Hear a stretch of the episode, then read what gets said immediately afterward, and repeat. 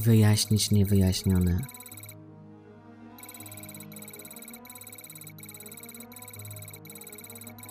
Zaginiona Sylwia Iszczyłowicz. Sprawa numer 00, łamane na 0127. Aktualny wiek 31 lat. Data zaginięcia 26 listopada 1999 roku. Wiek w dniu zaginięcia 9 lat. Wzrost 156 cm. Kolor oczu piwne. Znaki szczególne. Brak. Ostatnie miejsce pobytu. Zabrze. Kraj Polska. Okoliczności zaginięcia.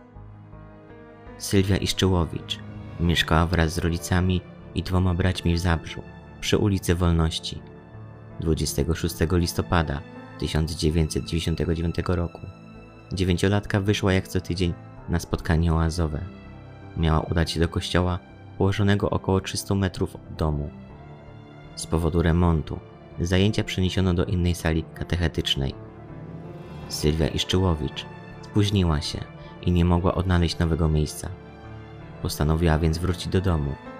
Mimo tak małej odległości, nigdy jednak do niego nie dotarła.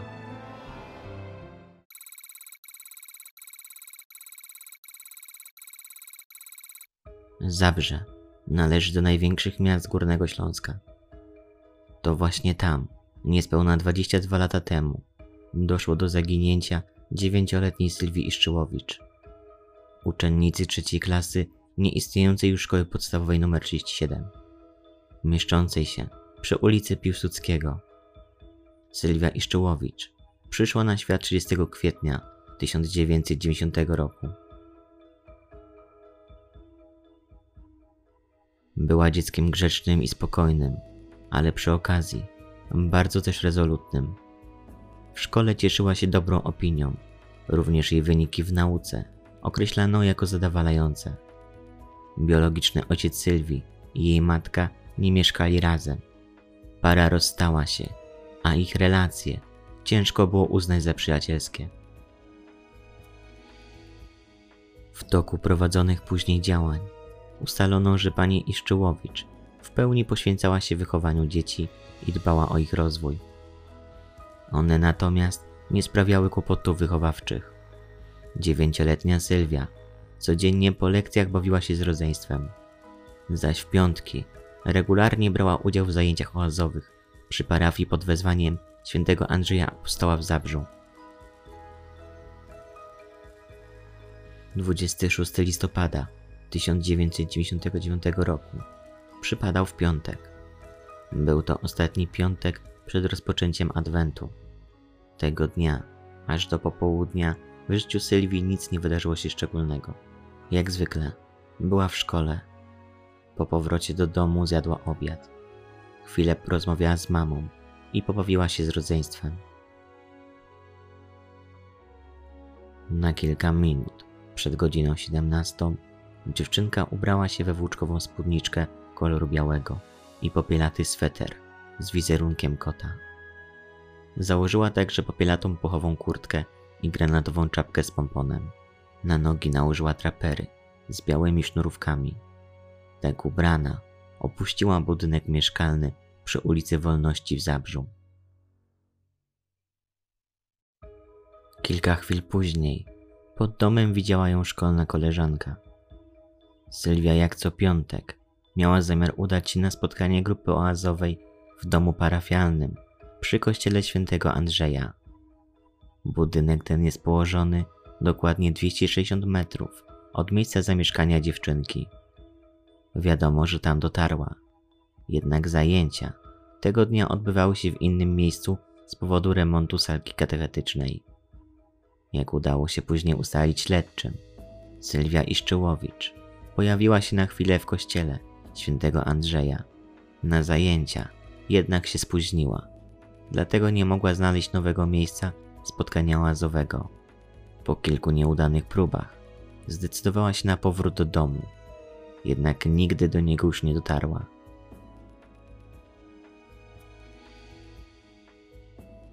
Zaginięcie Sylwii Minęła godzina dziewiętnasta. Mama dziewczynki zaczęła się niepokoić, dlatego wyszła z domu, aby poszukać jej w okolicy ulicy Wolności, a także w rejonie kościoła świętego Andrzeja. Następnie kobieta odwiedziła wszystkie mieszkające w okolicy koleżanki dziewięciolatki. Niestety, zrozpaczona matka nie znalazła swojej pociechy. Sylwia była dzieckiem obowiązkowym. Nigdy nie zdarzyło jej się dotąd, aby nie wrócić na czas do domu. Po godzinie 23.30 kobieta postanowiła dłużej nie zwlekać i powiadomiła o zaginięciu dyżurnego komendy miejskiej policji w Zabrzu.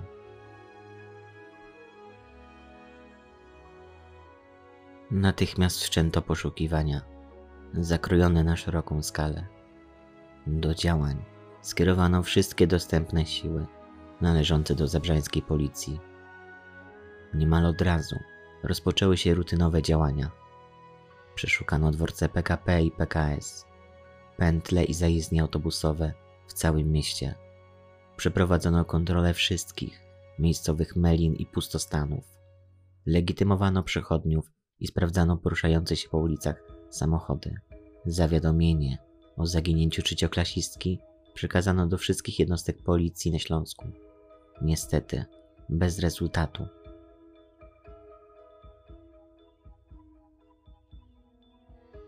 Poszukiwania każdego dnia przybierały na sile. Przy pomocy płetwonurków dwukrotnie zbadano dno rzeki Bytomki, a także innych zbiorników wodnych na terenie Zabrza. Uwagę grupy śledczych zwróciły również wyrobiska górnicze. Wnikliwej analizie został także poddany znajdujący się w centrum miasta park imienia poległych bohaterów. Policja wystosowała również zapytania do izb dziecka, szpitali, a nawet noclegowni. Żadne z podjętych działań nie przyniosły jednak oczekiwanych skutków. Sylwia Iszczyłowicz jakby zapadła się pod ziemię.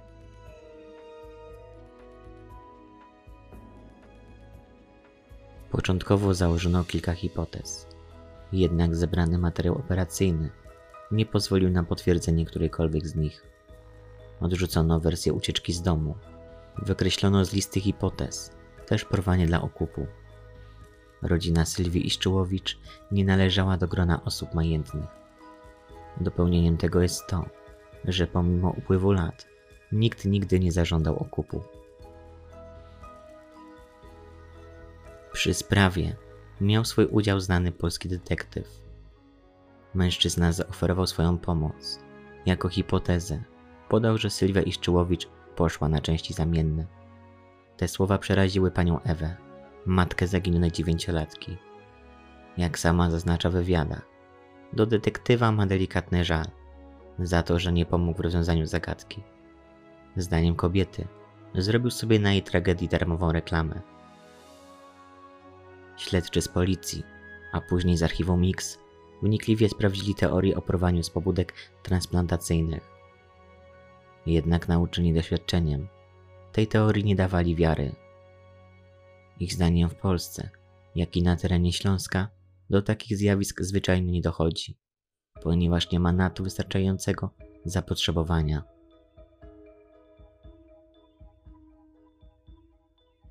Mamo, ratuj.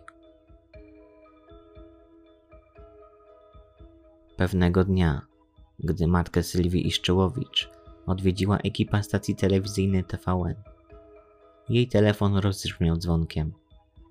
Kobieta odebrała połączenie, a w słuchawce usłyszała przeraźliwy krzyk dziecka – Mamo, ratuj. Ewa Iszczyłowicz pobladła, a jak się później okazało, był to tylko głupi żart w wykonaniu dzieci sąsiedniej szkoły.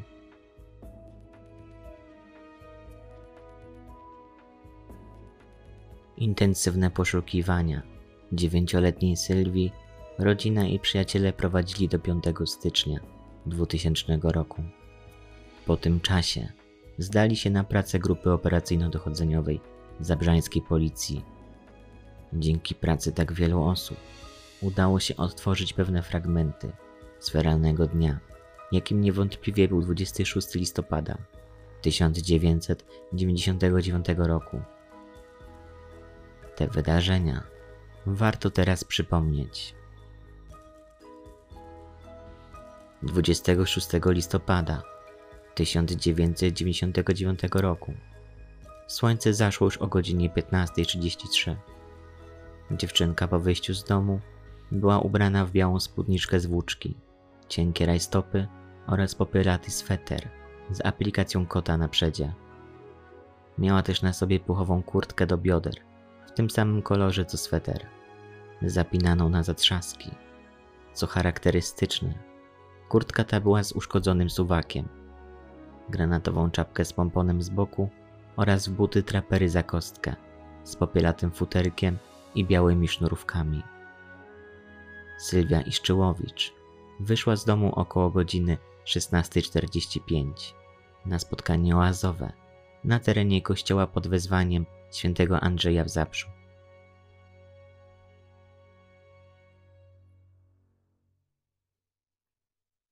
Około godziny 16.55 była widziana przy lodziarni w rejonie ulicy Piłsudskiego.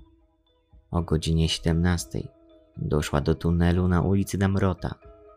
Później minęła restaurację pod kasztanami i około godziny 18 weszła do kościoła, ale nie została na mszy. O godzinie 18.30 pojawiła się w pobliżu filii Biblioteki Miejskiej na ulicy Wolności 175.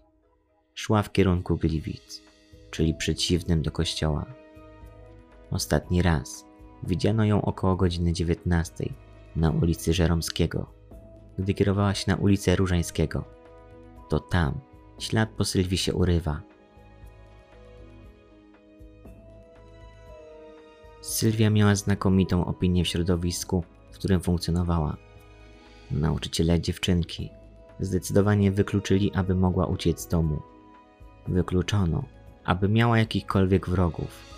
Sprawdzono uczestników oazowej wspólnoty. Analizie poddano też sąsiadów dziecka, a nawet członków rodziny. Ta ogromna praca operacyjna nie przyniosła zabrzańskim funkcjonariuszom żadnego punktu zaczepienia.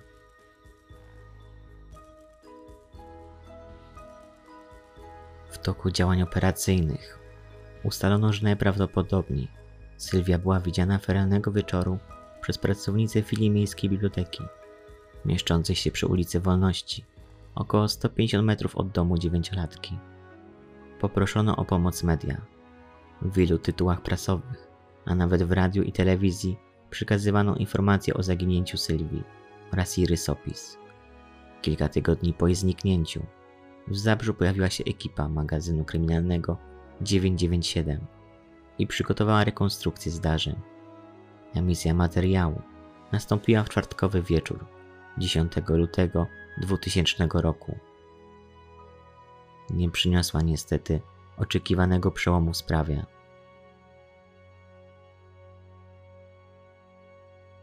Panią Ewą Iszczyłowicz wstrząsnęły jeszcze dwie sprawy. Zaraz po zaginięciu Sylwii, ojciec dziewczynki zaprzestał płacenia alimentów na jej rzecz.